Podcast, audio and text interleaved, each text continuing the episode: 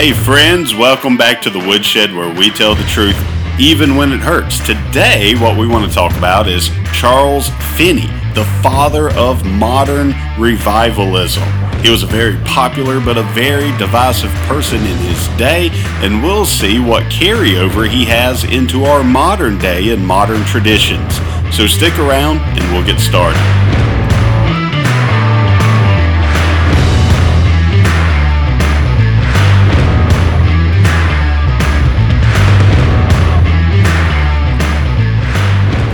Friends. Well, today we want to talk about Mr. Charles Grandison Finney and he was uh, he's known as the basically the father of modern day revivalism. He would be a hero to Dwight Moody. He would be a, a, a hero to Billy Graham, uh, pretty much every sparkle shirted Pentecostal preacher, and every skinny jean metrosexual megachurch pastor at the same time. So there is a lot of holdover from Mr. Finney uh, into modern day Christianity, especially in your non denominational, your spirit filled, uh, even into your Baptist churches. All of these kind of follow a lot of what he started. So he's very uh, a revolutionary or pivotal person in church history uh, that brings us to what we know of today as modern church. So, first, let's get to know Charles Finney. Now, Charles Finney was born in the pre-Civil War America. Uh, you know, he ministered through the Civil War time and even in post, you know, the the post-war um, Reconstruction.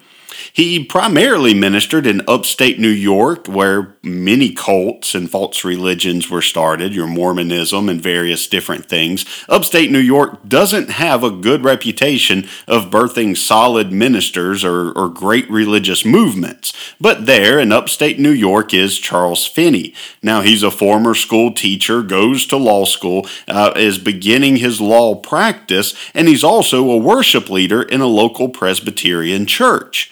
The only problem is is that he's not a Christian. He's not saved, which is probably most worship leaders in church today as well. And so he's not a Christian, but he's leading worship because he has a musical gift or a musical talent, and he's there in his local Presbyterian church. And he, and he feels conviction because he knows he's not a Christian. And he goes out into the woods in an effort to settle his own salvation. Well, during this time of personal reflection and, and uh, prayer in the woods, he comes to what he believes is a saving faith and settles his salvation. He quits his law practice the very next day to begin to preach. Now, he is going to be licensed by the Presbyterian Church and he would be assigned to a local congregation, but they said that his preaching style was much less than, than what the normal Presbyterian Church uh, pastor would offer, and it was much more like a, like a lawyer arguing with a jury. And so everything's kind of rolling along, and, and the church is doing well. And then he goes home to visit his in laws with his wife, and there he's invited to preach at his home church, where he ministered as an unsaved minister of music. And during his time there, he preaches and it's wildly successful. The people greatly respond to his preaching. There's kind of a, a uh, revival of sorts within the church. And then the other Presbyterian churches in the area hear of it and they think, well, let's recreate the magic. Why not have a sequel right here in our church? And so they book the young Mr. Finney as well. Well, as he goes in and he preaches, and with this style, there is some stirring up. There is some some new faith that begins. There is some reinterest in the church that's that's reintroduced. And so during this time of revivalism, uh, he's booked throughout all of the neighboring towns. His fame begins to spread, and he is a very magnetic figure. Uh, people just enjoyed his preaching. He was very entertaining. He was something to see. He was quite the show. And so uh, they say that he lacked a very uh, formality and the rigidity of former religion of the day.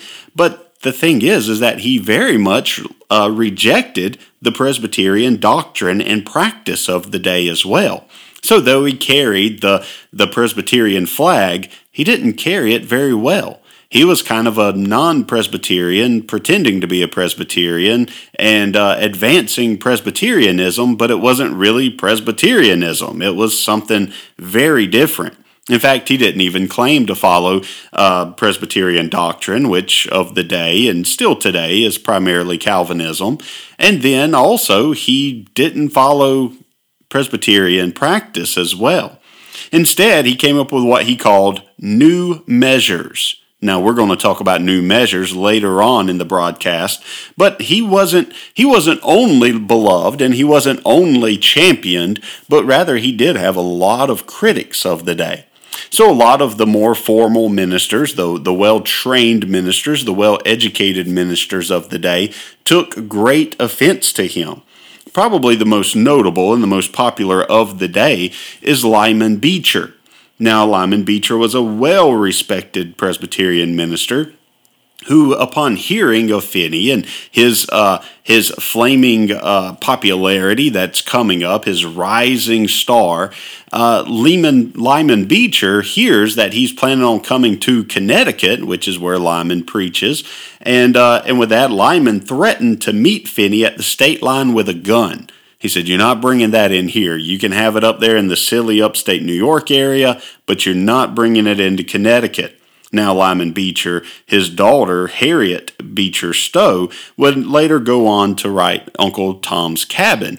And so there he is a respected, renowned figure. He is a father of 13. He, he dedicates his whole life to the ministry, and he takes severe uh, um, caution with the young Mr. Finney and with this new thing, this newfangled way of, of uh, holding church services.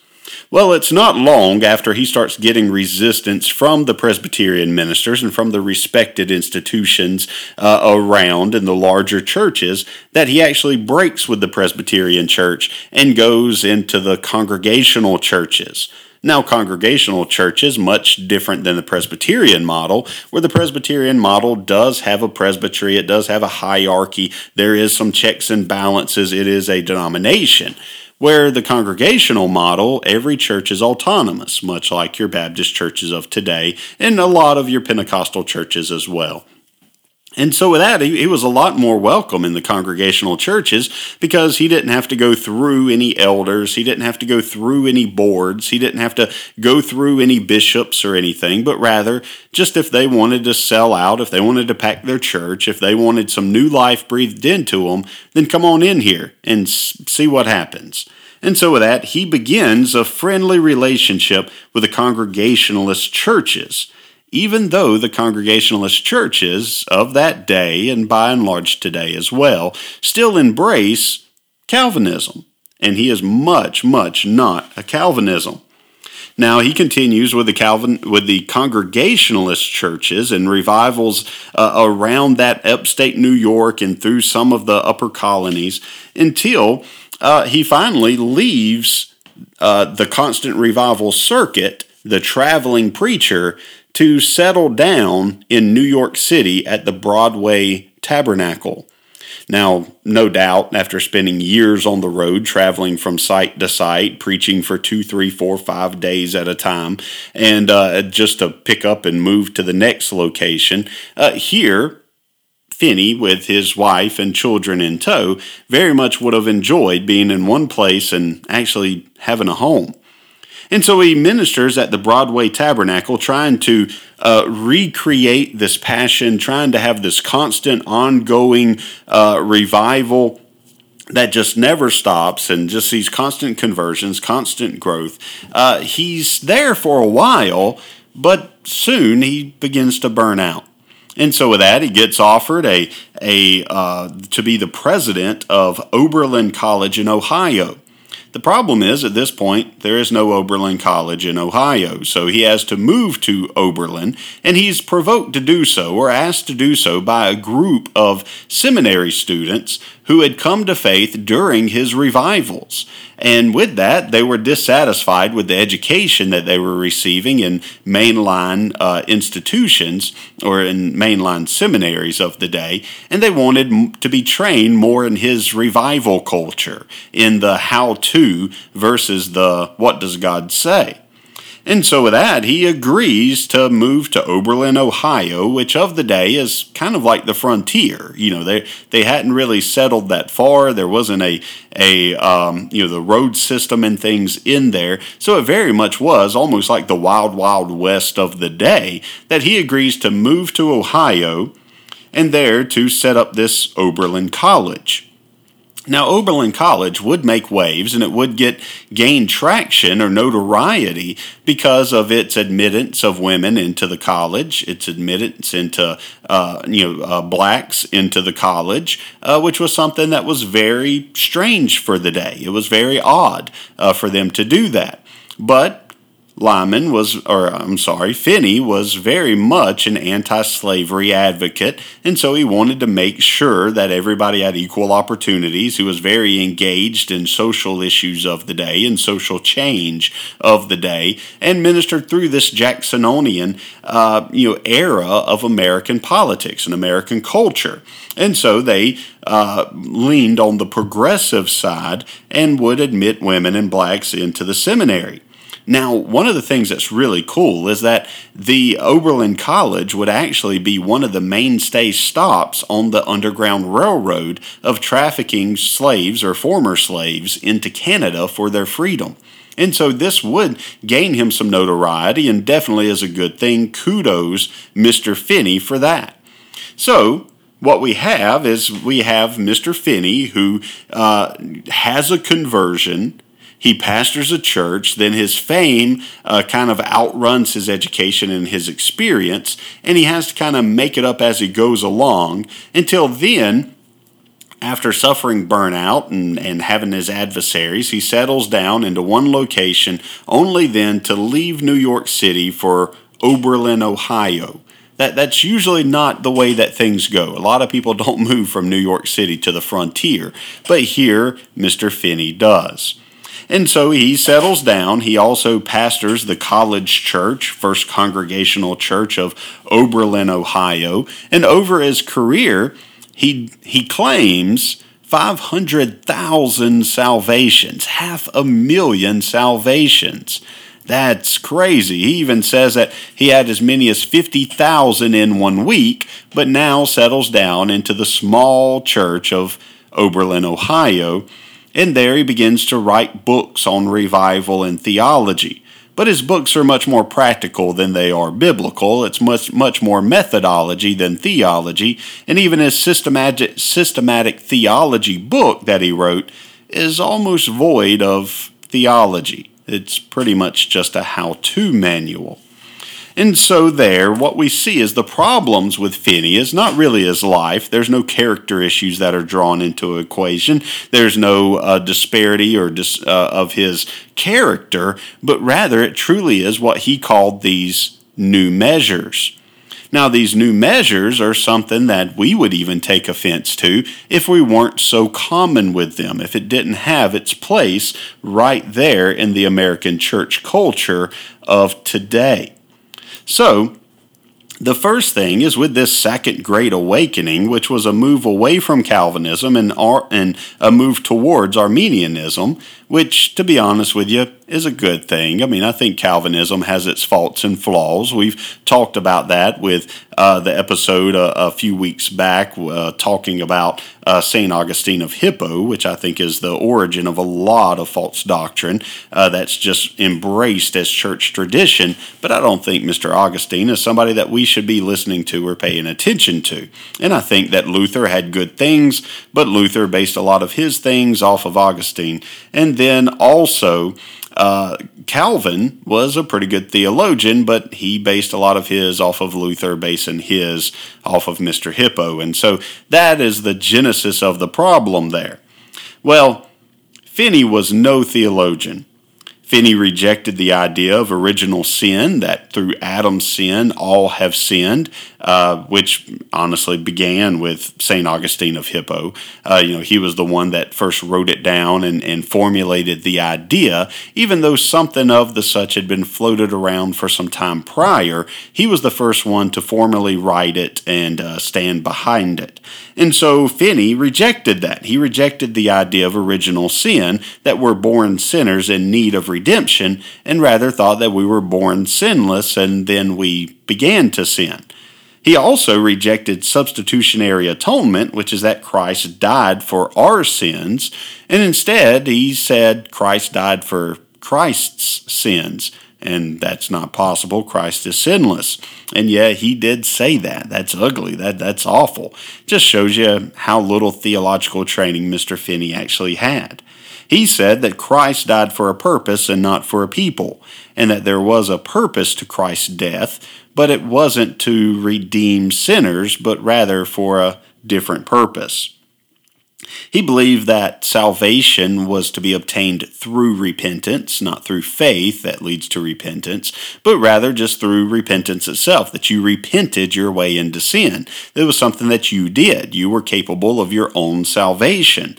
Well, if you're capable of your own salvation, you also have to be capable of losing your salvation. And Mr. Finney believed that every time a Christian committed a sin, he lost his salvation. Now that may account for the half a million salvations that Finney, uh, you know, claimed, because out of that half a million salvations, that might have been like 500 people getting saved over and over and over again, like most revival preachers. They just raise your hand, let me count the hands so that I can move to the next city and tell them how many, you know, how many salvations we experienced. It's the numbers game, the head count game. It's something that churches still play today, especially non-church based ministries play that game very much. We have to show that we're successful. The way we do that is by quoting numbers, whether those numbers are true, correct, or accurate at all. And so he believed that you, you had to get saved multiple times. If you sinned, you had to repent your way back into salvation. There was no security of the believer. Now, whether you believe in once saved, always saved, or the eternal security of the believer, or whether you believe that you can lose your salvation, I think everybody can reject that a Christian loses his salvation every time he sins. I think that we can all agree that that is just false on its face and not supported by Scripture whatsoever. He also rejected justification by grace alone through faith alone, and rather that there was a works based component to it. Now, modern day, even if you're not Calvinist, most people would say that no, grace is by faith, you know, that salvation is by grace and through faith, and not of works, lest any man can boast. Those are simple Bible quotes. That's easy for us to, to understand having read Scripture. But Mr. Finney had a problem with that. Now, his new measures that he came up with when he split with the Presbyterian Church, these new measures are quite controversial of the day and quite common today. Sadly, a lot of people, because they saw his effectiveness, started to adopt his practices instead of examining them to see whether or not they're biblical at all. One of the most well known practices that Mr. Finney uh, contributed to the Christian faith is what he called the anxious bench, which is that he would have this special location set up during his services that if you doubted your salvation or if you were uh, not saved and were contemplating salvation, he would have you come forward and sit on the anxious bench, which was where you would contemplate your salvation, whether you wanted to be a Christian or not. And also where he would point his finger and, you know, shoot his glances over. He would very much preach to these anxious benches. And today, that's pretty much what we have with our altar call. What Mr. Finney was basing this all off of was this theory that if you can get people to make small decisions, then making big decisions are easier. This is even used in sales techniques where they talk about getting the first yes. So instead of trying to get you to buy the whole shebang at once and agree to this big idea, rather they start asking you questions that are easy yeses. And so instead of saying, hey, will you sign this contract for $50,000? Instead, they go, Now we both agree that, you know, water is wet, right? And you go, well, yes. And they go, and we both believe that summer is hot, right? And you go, well, yes. And they have you on the path of agreement then. And so Finney just kind of used this salesman technique in his church services. And today it's used by revivalists as well. You know, uh, you know, if you believe what I'm saying, will you raise your hand? You know, if you believe what I'm saying, will you come down and light a candle? If you, you know, these type of things, getting people in the spirit of agreement for the big sale that's coming later. And he did believe that salvation was like making a sale. So not only did we get this anxious bench, this altar call of making small decisions to lead them to the big decision, but he also did some very controversial things of having women speak during the meetings. This is a no no in historical church. This is a no no in scripture. Sadly, this is pretty common today. And so, as we've moved, as we've progressed away from scripture, then we've started to allow a lot of these poor things in. He believed in marketing. So he was very much about marketing his meetings. He said that you could learn a lot from the politicians of the day who would hand out tickets and who would hand out pamphlets and brochures and things like that to try to generate interest in their political campaign in order to get a person's vote.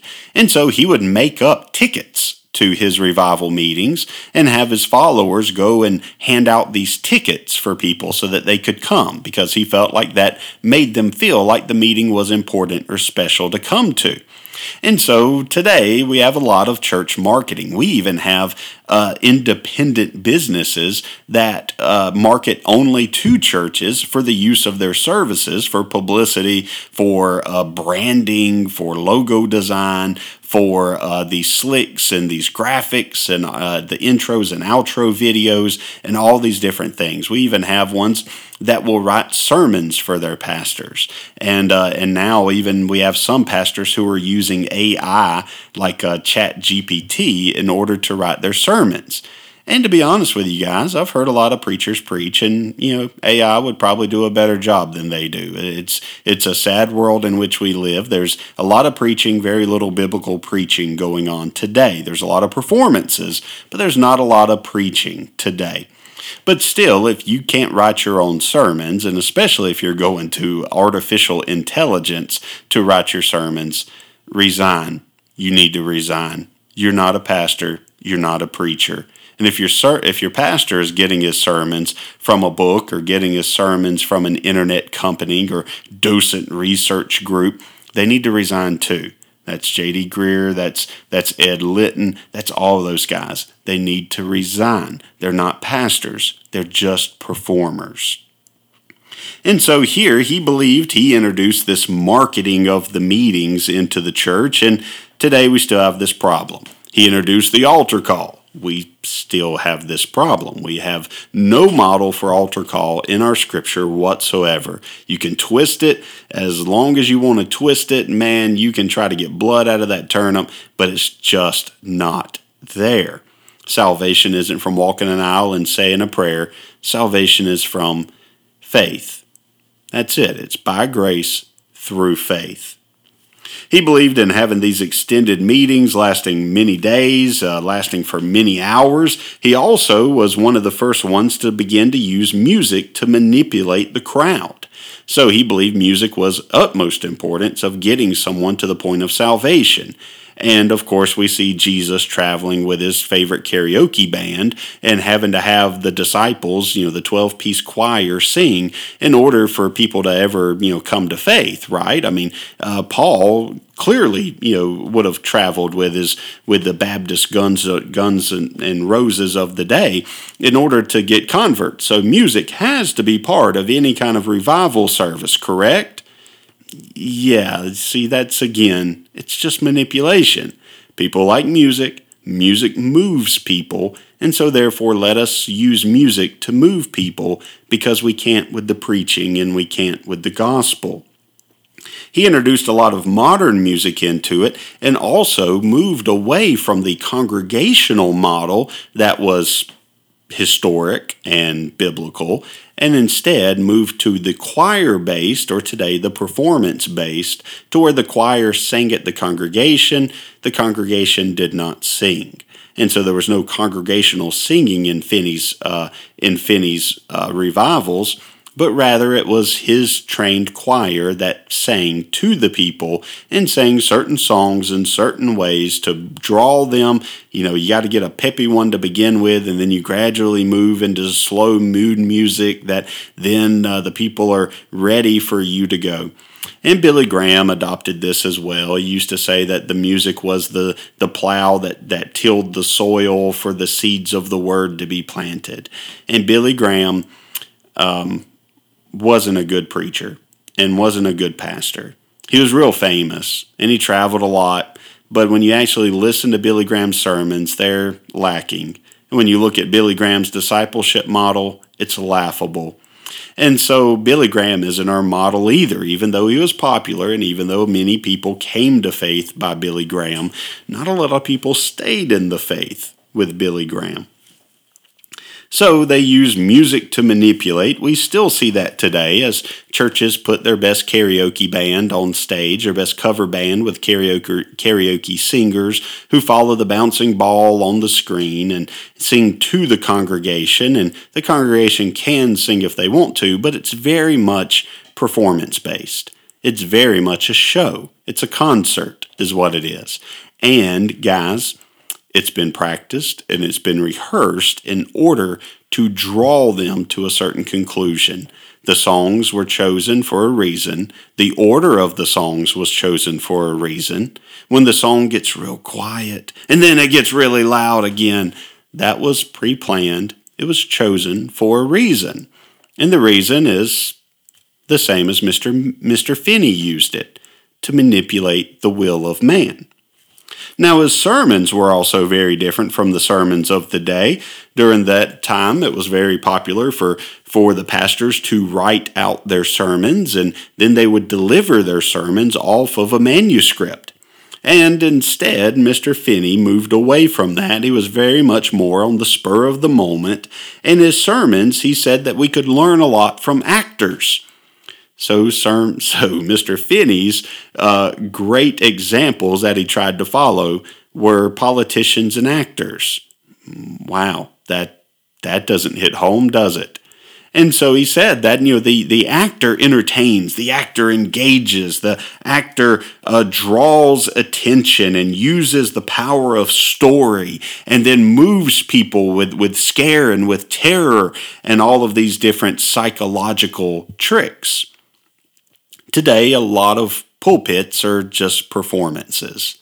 And they have stories, lots of stories, man, meant to make you laugh and meant to move you, meant to scare you, meant to inspire you, and all of this. And at the end, you can remember the story, but you can't remember the scripture that was used. So the scripture takes a back seat to the story. And instead of being a preacher of the gospel, they become a storyteller of idioms. They use many psychological tricks with the inflection of their voice and, and with the getting quiet or even the fake crying. Have y'all ever been in service and seen a pastor fake cry? Wow. That's instantaneous, you know, discrediting in my opinion. If you've got to perform, if you've got a fake cry, then man, we're done. But this gives way to modern day, man. We have our, our prop comics who preach, you know, the ones who, you know, they're, they're preaching while they're laying in a casket or they use these different props on stage or visual illustrations and things. Guys, can we just move past that? Can we just do better? Like, if that's your church, find another church or find another pastor. I mean, one of the two. Come on, let's just go back to the Word of God props and gimmicks and, and tricky sermon titles meant to entice you or make you curious about what it is. Just click here. That's all it is. It's clickbait preaching. And so it's, you know, the five P's of prosperity, the the, you know, what in hell do you want? You know, these type of sermon titles that are meant just to prick somebody's curiosity and there's nothing really inside but jokes and stories and and uh, and these type of things. they're meant to entertain you, not to inform you, not to provoke you, not to teach you the Word of God, but rather entertainment by performers after the concert. That's all it is. Mr. Finney went as far as to say that revival is not a move of God. He literally said that. Revival is not a move of God, but rather the use of good methods. He said basically what he believed was that man had free will. And hey, I believe man had free will. The, the Christian church for 350 years taught that man had free will before it got perverted. And there, when you know a lot of this uh, predestination and and Calvinism, election, you know, kind of came into the church. For the first 350 years, the church taught free will. But Mr. Finney believed that if man has free will, then you can manipulate that will into salvation. Do you see how silly that is? That you can trick somebody into getting saved? Now, one of my favorite stories, and I'm not going to name the lady because last time I did, she she she didn't appreciate it too much. But I know a young lady that uh, that well now she you know uh, she's a mother now, but uh, she was telling me about that growing up that she went to church and she went to this VBS. And she remembered going to VBS and she said they were all having fun and having a good time. And she said, and then all of a sudden somebody said something and a bunch of people raised their hand. And so she raised her hand too. And she said, and then, you know, like two, three weeks later, I got baptized. And she was like, so I, I accidentally got saved. you know, this is pretty much the Finney model. This is what Finney believed is that you can you can set the stage right. You can lower the lights right. You can put the right music on and if you perform the the the sermon so called in the right way and if you bring it to the right conclusion and then we play the right song during altar call and if I can just get them to to to step out, if I can just get them to raise their hand, if I can just get them with every head bowed and every eye closed, um, those who are thinking about salvation, look up, look up, look up at me, just trying to get the first yes. Then, if I can get all of that right, then I can get them saved. Versus a move of the Holy Spirit upon the hearts of man. Friends, I'm going to tell you what my preaching, I tell people all the time that, uh, you know, if you get saved under my preaching, it's got to be the Holy Spirit because we don't try to manipulate nothing. There's no guilt used. There's no anything. And uh, people say, well, I just want to bring so and so to your church so that they can get saved. And I tell them, the Holy Spirit doesn't need me for salvation. You know, we can pray and the, He may use me, He may choose that method, but don't think that bringing somebody to church gets them saved. It's a move of the Holy Spirit. And if the Holy Spirit doesn't move, then it can't be done.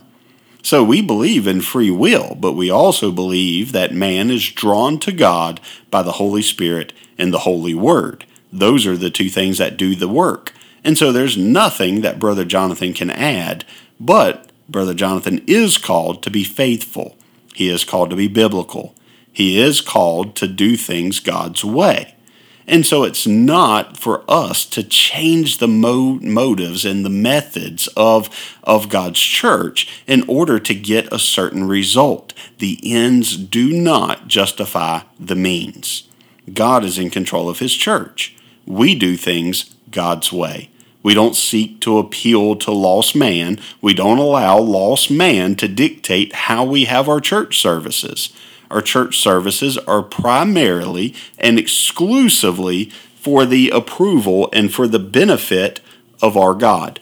He's the object of our worship, He's the object of our preaching, He's the object of our obedience and our faithfulness. And so, therefore, He determines the methods that we employ in worship. He determines the scripture and the things that are preached in our services, not our whims, not what we think will draw a crowd, not what we think will be popular or fill the plates and fill the pews, but rather, are we being faithful to what our God has said and what our God has written? So, the things that we can see is first off, everything has a beginning. So often we just accept things because we think that's the way they've always been, but everything has a beginning. And we can trace those things back to its beginning and then judge it off of its beginning. So are altar calls a good thing? No, no, they're not. Where did they come from? Large part, they came from Finney, the way that we know them today. Is the use of music uh, in service a good thing? Well, absolutely it is. We're called for that. We're called to sing. We're called to praise. We're called to come together and, and, and to sing. But the rock and roll worship service is a hand me down from Finney. The stage singing at the crowd is a hand me down from Finney. And Finney is not a theologian. He may be in church history, but he's not a hero. He's not a hero. He was very divisive and he was very innovative, but friends, just because something's new does not mean it's good. Just because it's new does not mean it's good. And we live in a world, a culture today of the hot new thing, of this new invention, this new idea but we have to judge everything. We have to test everything and see is it good? Not is it new, not is it popular, not is it working, but rather is it good? Is it a good thing? Is it a godly thing? Is it scriptural? Is it biblical? And we judge it off of that. We don't simply judge it off of that. A lot of people like this. Again, we're not here for the liking of a lot of people. We're here to please our God. If God loves it, then we do it. And if God mandates it, we absolutely do it. And if it pleases God, we take great joy in doing it. But just because people like it doesn't mean anything. That doesn't factor into our decision making whatsoever. We do what's right. We always do what's right. And therefore, we can be righteous in our doing. So everything has a beginning, and we should look for what the beginning is. New doesn't mean better. And also, drawing a crowd, a lot of times, guys that can draw a crowd are just drawing a crowd away. They're just being drawn away by these guys. So just because it's a big church, just because it's in a convention hall, just because it's a concert, uh, doesn't mean that it's good just because it sells a lot of records doesn't mean that it's a good or godly song. There's a lot of Christian artists today who are l- not even Christians and lowercase artists. They're just kind of B level secular artists who said that if I throw Jesus into the song a little bit, then I can sell my record. And there they can't take a hard stance on homosexuality, Lauren Daigle. Here they, they don't even have a biblical worldview. Um, but here we just adopt it and we just go forward with it. And then when they start denying the faith and leaving Christianity, we step back and go, oh, wow, what happened to these Christian artists? They were never Christians, they were just artists. They knew that they could sell sappy love songs about Jesus to a bunch of nitwit Christians who didn't judge anything, who never sat and said, Now, is this biblical? We've examined people's talent, we've examined people's um, giftedness instead of examining their character. Everybody could have seen Josh Harris walk away. Everybody could have seen Ray Boltz turn homosexual. Everybody could have seen these things, but we were too busy applauding the talent versus actually examining the heart and saying, are they a Christian? And so that's what makes worship worship. Isn't the songs, it's not the timbre, it's not the quality, but rather it's the sincerity in the worship. And so, you know, you can have some old choir lady singing off tune and, you know, she's tone deaf and, and man, you know, she's screeching and God loves it because she means every word of it. And man, her heart is bursting forward. You can have old Joe Deacon on the back that he's just quote, you know, croaking like a bullfrog, ain't sung a thing. He's just singing as deep as he thinks his register can go on every note. No high notes, no low notes. It's just bullfrog croaking in the back row of the, of the the choir. And guess what? God can love it if that old bullfrog just is singing from a sincere heart and means every word of the song. And that's where true worship lies. And then we can have the most talented songstress. We can have the most talented guitar player, man, get up there and just absolutely do the most beautiful music that we've ever heard and hit the notes just perfectly that we've ever heard. And man, we just have such a grand appreciation for the giftedness of that person. And if it's just a performance, God has no pleasure in it. It's a mockery of his stage. It's a mockery of his people, and it's against his nature and his character. So, with that, worship is in spirit and in truth. Sometimes it's not necessarily in key. Not only that, but we see that revivalism, guys, it's not Christianity. It's just not. And a lot of churches are built off of this revivalism model of just anything you can do to get them in the door, anything you can get, do to get them down the aisle to say the prayer, anything you can do to get them to fill out the piece of paper so that we have a record of them. And, and then we have to give them a job so that they keep showing up. You know, they, they have to be opening the door, they have to be helping park, they have to be helping clean up, they got to be, you know, tending to the coffee bar. We just got to get them involved in order to keep them here. Well, that's because revivalism doesn't promote faith. It provi- it, it promotes decisionalism. And that's it. So a lot of people they have a emotional experience, they flame up, man, they're on fire for the Lord. Nah, they've just been manipulated. And then before long they begin to backslide because they never were a Christian. And they slide right on out the door. And what's sad is that a lot of revival preachers, a lot of people who follow this model, a lot of our uh, contemporary church model guys who have fallen into the church marketing, the music manipulation, the performed sermons, um, they don't know how to disciple. They don't actually ground the people in the word. They just go from one emotional experience to the next emotional experience to the next emotional experience. So, guys, what we have to be cautious of is that a lot of times new ways are just old lies. And a lot of new hints and tips and tricks are just simply wiles of the devil. We can go back to the old ways, we can go back to what has always worked, and there we can have success. We sing songs about God to God from a heart of love of God. And we preach God's word to the people. Capital on God's word, lowercase on preaching. God's word should preach. And the preacher should read God's word and expound upon God's word and bring great glory to God's word as it's written not with having to put a lens or a filter upon it, not trying to neuter it, not trying to manipulate it, grab one verse from here and one verse from three books over and another verse over here and tell some jokes and stories, and then we're dismissed. That's junk. That's junk. That's a stand up comedian. That's a performer. That's a TED talk. That's a motivational speech. That's Tony Robbins. That's what that is. But rather, we go to the scriptures and we allow the scriptures to speak for us. So, friends, that's been another episode of The Woodshed, where we tell the truth even when it hurts.